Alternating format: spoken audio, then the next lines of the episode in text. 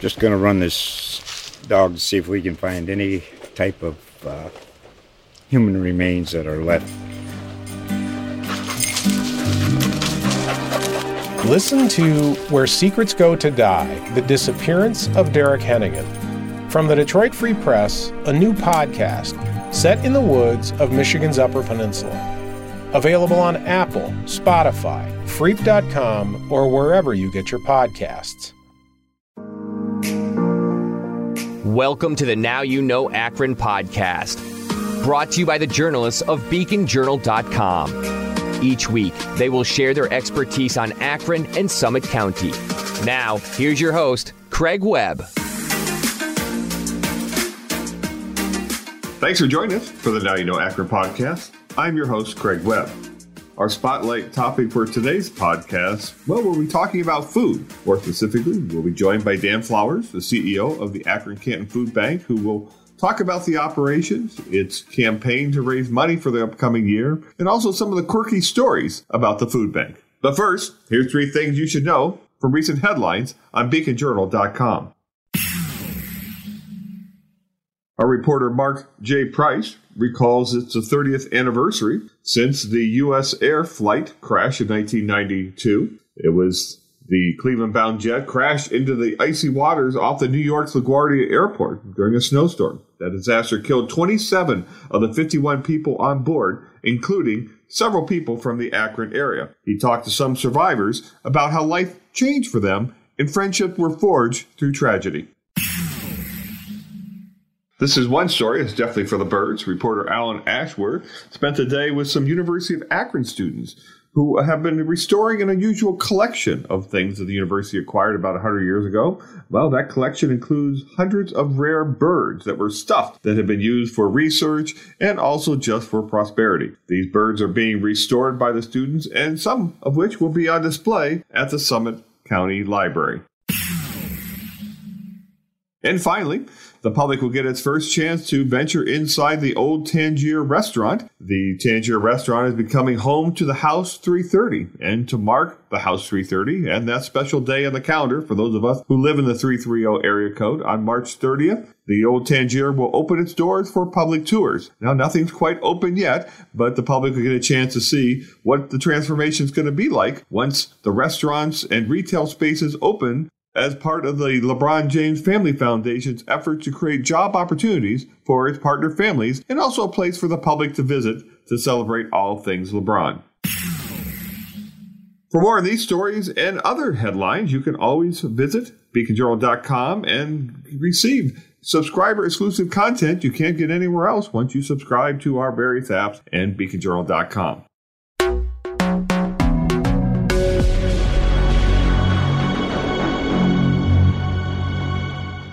So we're joined today by Dan Flowers, and he is the executive director and I guess grand poobah of the Akron Canton Food Bank. And so, welcome, first of all. Thank you so much for having me. I mean, uh, I uh, am glad to have an opportunity to talk a little bit about the food bank or whatever you want to talk about today. So. I know you went, so I called you the Grand Poobah. I don't know. It's, it's been kind of you answered all titles. Well, that's a uh, a great Flintstones reference, and uh, having come up in that generation, I'll never forget. You know how cool it was. I, I used to just get a kick out of the, the picture of uh, Fred and Barney at uh, at the uh, Water Buffalo Club with their hats on, and the shenanigans that took place. now we just drink Harry Harry Buffaloes. But so we'll start out because right now we're in the midst of kind of an important time, right? Yes. And this is I to say critical. Maybe that might be overplaying it, but but it, it's an important time for your organization right now. Yes, indeed it is. You know, um, on Tuesday morning, we kicked off our annual Harvest for Hunger campaign. It's our biggest food and funds drive that takes place every year. Uh, and it's a really cool uh, partnership. I think it's the 31st year of the Harvest for Hunger campaign. And it started years ago as a result of, I think it was, um, there was some type of, um, of a legal action. Uh, and a judge, I, I think, called on the grocery stores to put together a program to support their local food banks. And that was the beginning, actually, 31 years ago. And that's way predates me of the Checkout Hunger program, which is still the bedrock of the Harvest for Hunger campaign. So, you know, there's 19 counties um, that are covered by the four food banks that partner in this campaign. And throughout that area, basically any grocery store um, is still running the Checkout Hunger campaign. And that's where people will go through the aisle and they'll make a donation. And it always goes to the local food bank that supports that particular area. And so that's that's where the majority of the money uh, for, from the campaign comes from. And it's the easiest way to get involved and support it. Uh, but of course, there's a lot of corporations that are, you know, uh, behind the campaign as well. And, uh, you know, we spent a lot of time during these two months going to different events and flipping pancakes and to chili cook-offs. And um, I think it's been woven into a lot of the corporate cultures uh, of the of the companies that support us. And, um, you know, it's a big deal for us, too, of course. It's, uh, you know, I worked for a long time at, a, at the Food Bank of Eastern Michigan and Flint. And, you know, most food banks around the country are very active in fundraising during the holiday season where a lot of attention goes to uh, charitable uh, organizations. And here, when I got here, I was really surprised that uh, not only was there a pretty significant holiday campaign, but there was this additional campaign that took place in the spring. Uh, but it really does place Northeast Ohio's food banks in, at, at a pretty optimum position. Um, you know, there's a lot of uh, food companies in this area that support Northeast Ohio food banks considerably with super, surplus food donations, which um, is a real boom to the charities, soup kitchens, and homeless shelters and food pantries that rely on them. And as a result of this Harvest for Hunger campaign, you find food banks with a little little bit more uh, financial resources and are able to, you know, further their programming and support charities all the more. So it's a big deal. Sorry, I, think I feel like I'm a morning show host, but I feel like we should give the uh, morning show shout out to our eight to the counties that are they are part of our food bank. Which are, are they? The roll call, please. Yeah, so um, you know the Akron Canton Regional Food Bank services 600 homeless shelters, food pantries, uh, and um, you know different type of charitable agencies in Medina, Summit, Portage, Wayne, Stark, Tuscarawas, Carroll, and Holmes counties. Um, and uh, you know, and it's been doing that for a long time from our headquarters at 350 Opportunity Parkway in Akron. You know, what we've done always uh, before we got this Canton building open, and hopefully we could talk a little bit about that. Uh, but um, you know, charities would drive to Akron every day to pick up their food orders. That's how the food bank operated for 35 years. And um, you know, it was quite a drive. Our biggest, our number one biggest charity that picks up food from the food bank is the Greater Dover New Philadelphia Food Pantry, uh, and it's quite a drive uh, for them. So you know, now they're picking up, of course, here in our in our in our um, Canton warehouse. Just going to run this dog to see if we can find any type of uh, human remains that are left Listen to Where Secrets Go to Die The Disappearance of Derek Hennigan. From the Detroit Free Press, a new podcast set in the woods of Michigan's Upper Peninsula. Available on Apple, Spotify, Freep.com, or wherever you get your podcasts. So I, I, I guess this, we should start here. This is a big year for the food bank. It's an anniversary year. There's always kind of reflective years of looking past and looking forward, and yeah. it's 40 years. Right? Yeah, yeah. The food bank was founded in May of 1982, and um, which incidentally is the same year that the food bank that I worked at in Flint when I, my career first started was founded in 1982. A lot of food banks came online during that time. The concept of food banking. Uh, do we have time for me to kind of share? Absolutely. You know. Okay. Yeah. We'll so so it's a, it's a really cool story. There's a book that I love called The Omnivore's Dilemma by Michael Pollan. And he's a journalist. I think he works at a paper in New York, but he's written a lot of cool books. Like uh, he, he just actually wrote one about like psychotropic drugs. He's a very interesting guy. But but he wrote this book called, called The Omnivore's Dilemma. And in section one of this book, um, he kind of talks about the way that uh, the food system that we have right now developed in the years after World War II. And that really helped me piece together the contextual, um, you know, dynamics that were occurring when food banking started in 1967. There was a guy named John Van Hengel who was volunteering at the St. Mary's Soup Kitchen, and he overheard a couple people that were eating at the soup kitchen that day talking about a company um, that was throwing food away, and they were able to take that food out of a dumpster. And he was like, you know, um, I'm going to go down there and talk to them, see if they'll just give it right to us at the soup kitchen. And so they agreed. The company did. And they, I think the idea just occurred to him at the time, you know, I'm going to start asking other food companies to give us food donations. And the idea caught on. And before you knew it, he was bringing more food back uh, to the soup kitchen than they knew what to do with. And he started sharing it with other charities in town. And then they just all decided to go in together and to get a warehouse. And, and that's basically how the idea started. Um, but it was born out of the circumstance that shifted. And um, when the food manufacturing in this country became centralized, it gave way to these centralized production areas where food surpluses could be um, could be brought in at scale. And so the wave of food banks started opening up around the country. And this one started in 1982. Tom Allio uh, led the charge to get this one together.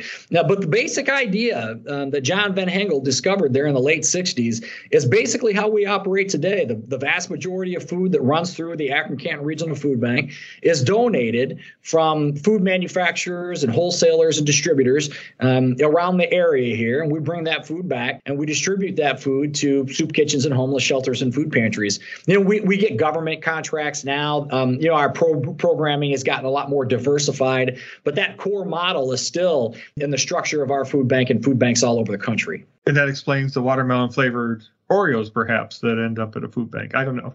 Yeah, funny. I was just out on the dock this morning talking with some charities. They were digging through these bins of products, and there was a bunch of Christmas ornaments and um, and candy canes and stuff.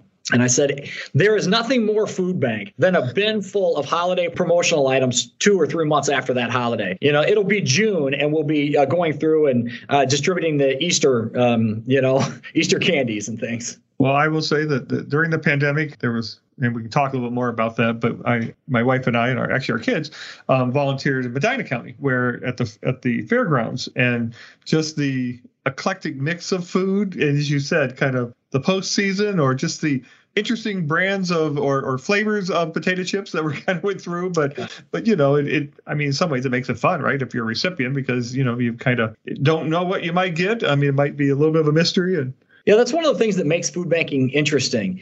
Um, is because we're in a situation where, like, like I spend a lot of my time going to food companies and appealing to them to make donations of surplus food products.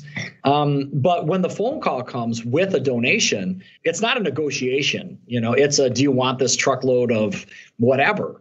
Um, and you know, so I'm always trying to find a way to yes. And sometimes we have to provide recipes uh, to agencies on, you know, like for instance, you know, one time we got a whole truckload of big boxes of um, cilantro you know and so so so i want to cultivate those donors because if you say no now there's you know every possibility they won't offer you products again. You know so oftentimes we're trying to be creative in helping you know clear surpluses find a way so that we can use those to the benefit of the people that we're serving. Um, you know but sometimes we have to be very creative in how we respond as well. You know years ago uh, there was an infinite supply of splenda like hundreds of truckloads of splenda uh, that got donated. You know one time we got a whole truckload of number 10 cans of water chestnuts and you know or Canadian geese. It can be. Now, were they sliced? Were they sliced or whole water chestnuts? Because there's nothing better than water than a bacon wrapped water chestnut. It's happened to be one of my favorite things in the world. But well, so there are discerning water chestnut fans out there that you know want to know. I'm in the minority. but it, it, I did notice, and I, I, did attend your, your your kickoff the other day, and and you were mentioning that kind of some new initiatives of of maybe not necessarily like if you gave me a can of beets, uh, unless I have a kitchen table that the leg is just a little bit short, and that can of beets was perfect to level my table, you know, I'd be hard pressed to open a can of beets. That, that you're trying to, you know, meet the needs and, and take the donation, but also trying to maybe work with families and, and you know partner a little bit to say, are you really going to use two gallons of milk? So that you're not on the other end wasting food on on the other end, right? And so you're you're trying to experiment a few with some new initiatives, I believe. Yeah, yeah. So, you know, one of the primary ways that we can eliminate waste and meet people's nutritional needs, because everyone's a little different, is by giving them an opportunity to choose, you know, what food it is that they take with them. And we've advocated for years that food pantries, for instance, you know, set up shelves where people can go in and, you know, and pick. And you see this a lot at food pantries where it's like, you know, a family of blank can have two items of on the shelf here. And you know, by doing that, we you cut down so much on waste, and um, it's just much more empowering for people. Uh, but when the pandemic came, um, because of social distancing, we switched to a pre-made food box model, which was very counter to the advocacy we've been doing for the last 20 years regarding uh, client choice. And so we, we kind of struggled with that. Like, you know, right now we're, you know, and, and we're still making these boxes. Um, but when we first flipped on the switch, we weren't really in the food box making business um, when the pandemic first came. But you know, right away when the National Guard showed up uh, in March of 2020, we started pumping out food boxes, and we, yeah, I mean, we made tens of thousands of food boxes during this pandemic, and we weren't able to afford people uh, the choices and what went in that food box until um, in 2021 we were able to launch this order ahead app, uh, and we started piloting it at a food pantry that we set up, an experimental food pantry at, in our Akron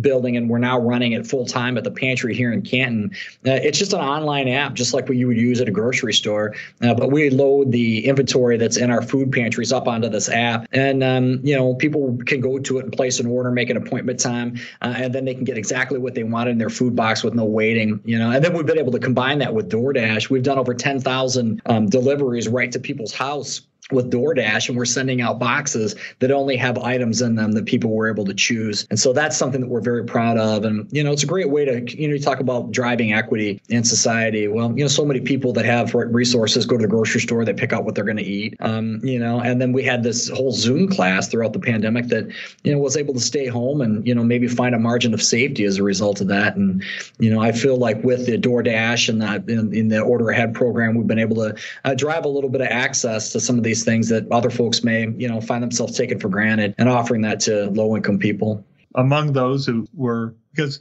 some people didn't want to didn't want to volunteer. I mean, in the beginning of the pandemic, so that's why somebody like me, Fumble Fingers Webb, was out there, uh, you know, stuffing cantaloupes in, in boxes um, at the fairgrounds. But it, it was very humbling to just see car after car and stretching all the way out. The National Guard directing traffic in Medina, you know, because they were almost out onto, you know, they were out onto the state route of just you, you look at this line that just never ended. Yeah, that's cool to hear that you went out there. Yeah, that that big distribution that Feeding Medina does. I mean, obviously we've been supplying that uh, from the start, but I've never been able to make it out to one of those distributions. But I did hear there was a lot of traffic. So the national joined at five o'clock in the morning. I think that's it was an early morning. Seriously, I, it was pretty early in the morning. But but I guess my question is, you know, from a from your standpoint, you know, I mean, you probably feel this is a job that has a lot of responsibility. And, and if ever there was a litmus test, you know, this pandemic was it. I mean, this was probably, I mean, I'm sure you do stress tests and worst case scenarios and, oh, what happens if this, but did you ever, in your wildest imagination, imagine those lines and just that immediate need that was just almost overnight. I mean, it was, you know, it almost seemed like the world was coming to an end very quickly. Yeah, it felt like that. Yeah. You know, I think my answer to that would be yes and no.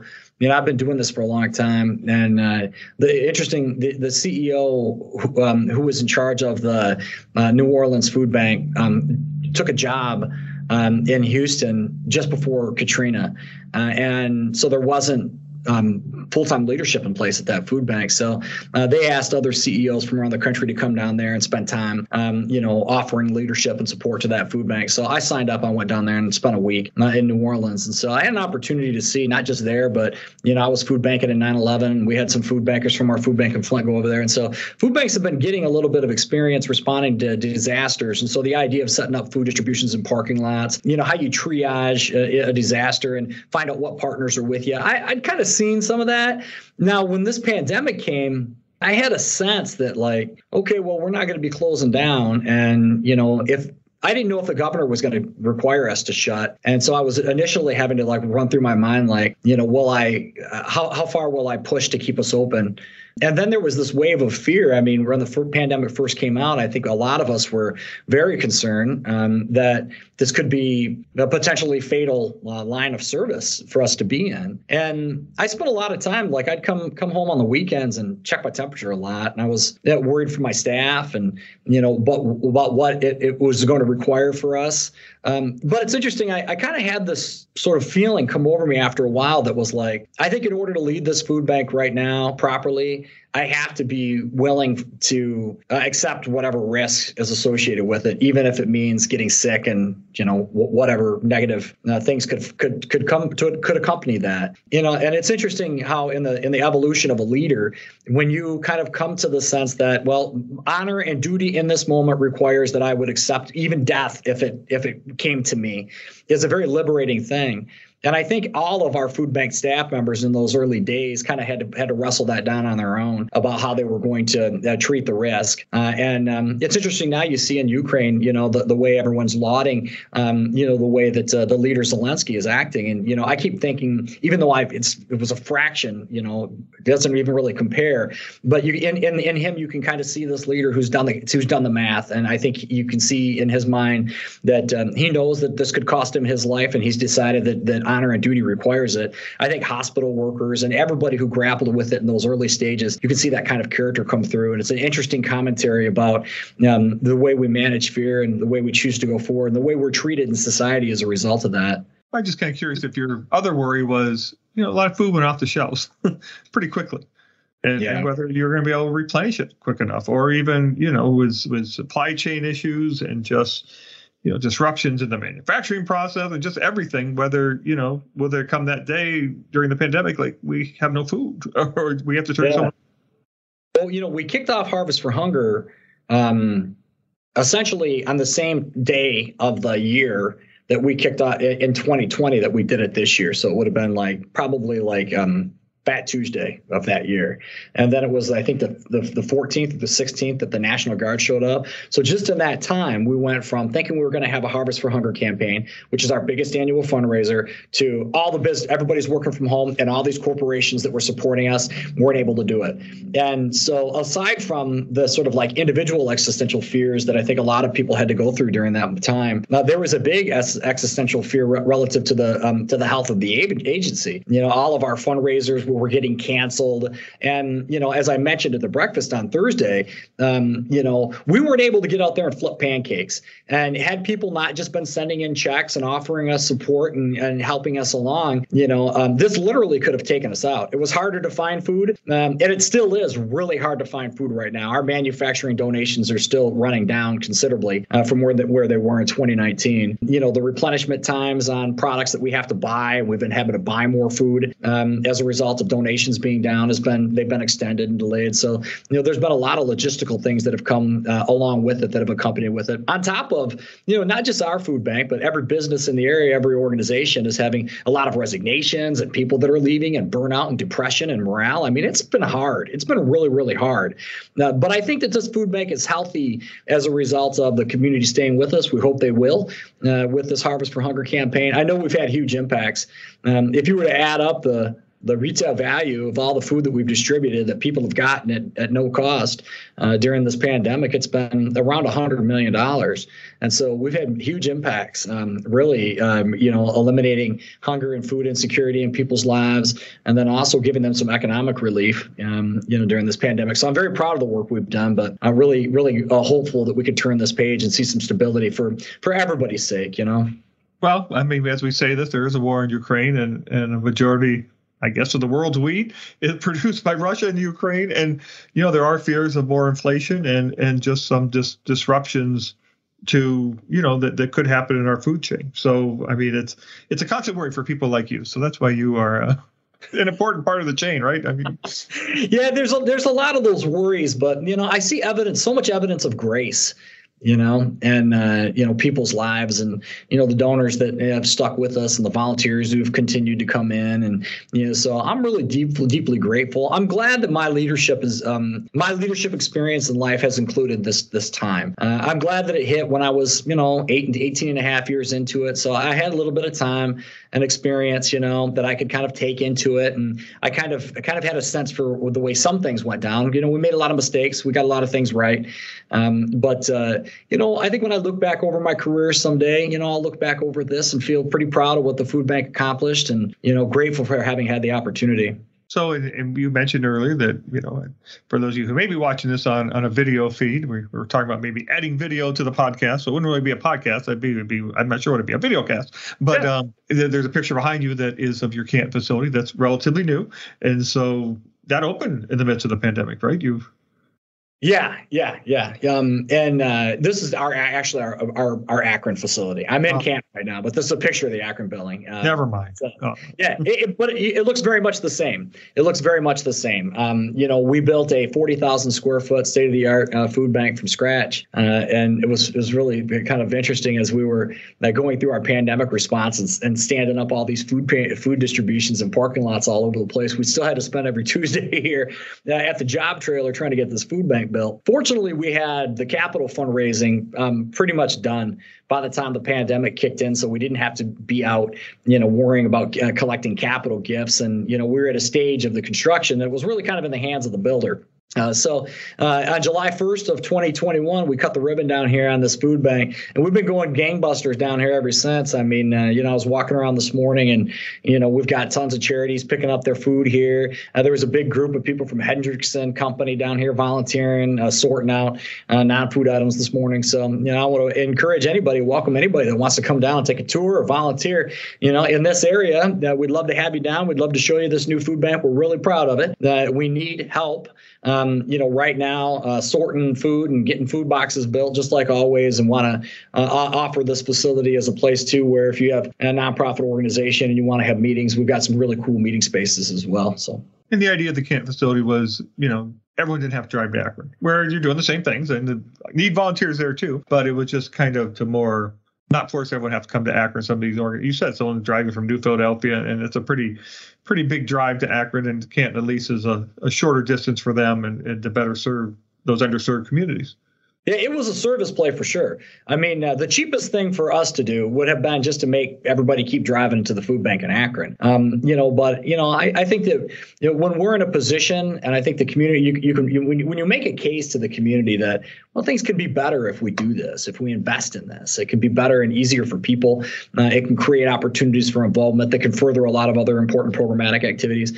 Um, you know, the community uh, will get, get, behind those things, and so certainly um, we've been able to increase increase the amount of service directly to people. You know, and it was a big uh, expansion for us in terms of our capacity as well. You know, there was one point in the pandemic in 2020 that we had food in five different warehouses uh, because we were getting all this product in from the government. Uh, we were running gangbusters and um, it was logistically really complicated. And, and, you know, we'd already outgrown our warehouse there in Akron, which, we, by the way, we are going to be expanding as well, and that's something else we can talk about. But you know, it, this this has provided us a lot more logistical um, efficiency uh, as the, you know that we can take to the work. And so you are looking at changing the campus in, in Akron that better serve folks and also maybe better serve your needs too, a little bit in terms of operations. Yeah, that's right. You know, we had never run a, well, actually, I, I correct that. We had never run a food pantry out of our building until we opened in Canton. The first pantry we, we ever opened and ran directly, though, was at the Le- LeBron James School, the I Promise School. That was our first pantry. Um, and then our second one was here uh, in Canton. And we've learned a ton. And that was kind of one of the motives for doing it. You know, we wanted to create uh, access to food security for people that lived in this neighborhood. Uh, but we also knew if we ran a food pantry ourselves, we'd learn a lot about what it what it is, and and then we could bring maybe some more ideas to scale, like the order ahead program we talked about talked about earlier. Now, so we're going to be putting also a, a food pantry in our Akron facility, along with expanding the warehouse and the cooler and freezer, which is always high demand space and the most expensive to build. And so, you know, we're going to hopefully get those uh, renovations going uh, and wrapped up sometime in what's next year, 2023. Yep, 2023. All right. Before I let you go, I think I have to ask this question because I think I, I should. Yeah. What, what is the what is the strangest donation you've ever had? I know you had a truckload of cilantros right up there, but what was a can of something or just anything? You're like, huh? Well, that's uh, yeah. That, so you know, the, uh, this I'll have to go way back for this one, um, but it was back when I worked at a different food bank, the food bank in Flint, Michigan. I don't even know who gave it to us, but we had a whole, you know, it was I don't know if it was a truckload, but but six or seven big big totes full of buffalo hearts. And uh, so, so I had it's a school, an acquired taste to the buffalo. Uh, it is an acquired taste, and uh, best served with rice. Yeah, we distributed all of them, you know, and and and people they got eaten. Uh, but um, uh, I uh, was given a tour group uh, with a bunch of elementary school students, and, and we went into the freezer. And so I, I got them out and I showed them this buffalo hearts, and we, I handed them all a buffalo heart, and they just all thought it was really cool. Well, you know, wouldn't you know it, a couple weeks later, I got a batch of thank you notes from those kids, and they all talked about how much uh, how excited they were to see those buffalo hearts. So that's probably the, the, the most unique donation. And you probably topped the uh, tour of the sewage treatment plant that year. We got yeah, see Buffalo. Right, yeah. Yeah, we had cool frozen buffalo hearts. So, you know, but we get all kinds of interesting uh, donations. And it's crazy, though. Like, you know, there is just a lot more openness and willingness to to take advantage of uh, opportunities um, if you let people choose and I, have always said that like you know let, i don't want to be the one that like i'm not going to eat the buffalo heart but I'm not going to say no to them if somebody else will, because there's nutrition in them. Native Americans have been eating them for thousands of years, you know, and so there's nutrition there. And and people will take those things, you know, wild game, you know, meats. We'll distribute those things when we get them, or you know, a truckload of Splenda or Gatorade or you know, Diet Coke.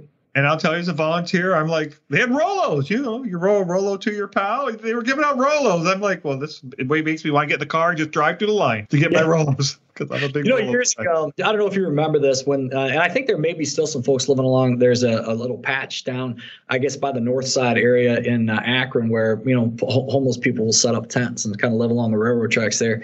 And Sean Freeman, uh, local volunteer, uh, he was organizing a group of people. We put we got some backpacks together and loaded up our backpacks with with orange and oranges and, and fruits and self righteousness. You know, I felt like in a way like uh, I was really going out in the mission field, and that's something I'm always having to be mindful of. You know, is that it's a blessing for us to serve, you know. But anyway, you know, we got out there and we were talking to people that were living out here in the woods uh, in the wintertime uh, in downtown Akron. Uh, and I had a bunch of oranges, but the things that they were most excited to get were the chocolate bars and cough drops. And it was just a good reminder to me that, you know, not not to make judgments about you know, what people will take. And you know, it's a blessing for some people to have a chocolate bar at the end of the day. I know I like it, or a cough drop if you're living outside and your throat hurts. So, you know, so I, I I'm, I'm pro-choice where food people for you know people figuring out their food needs is concerned all the way.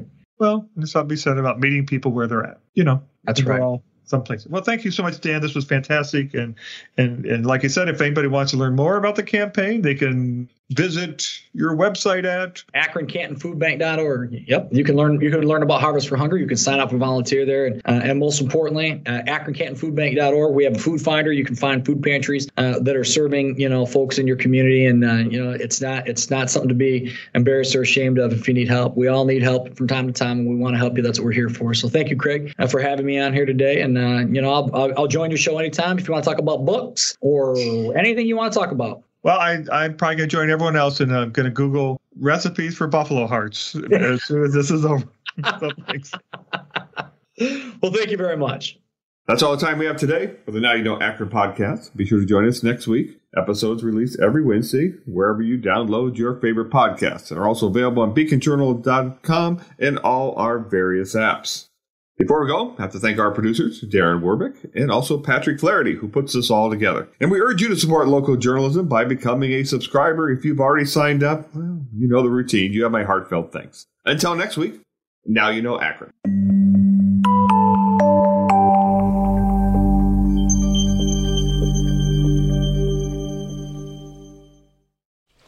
Just going to run this dog to see if we can find any type of uh, human remains that are left.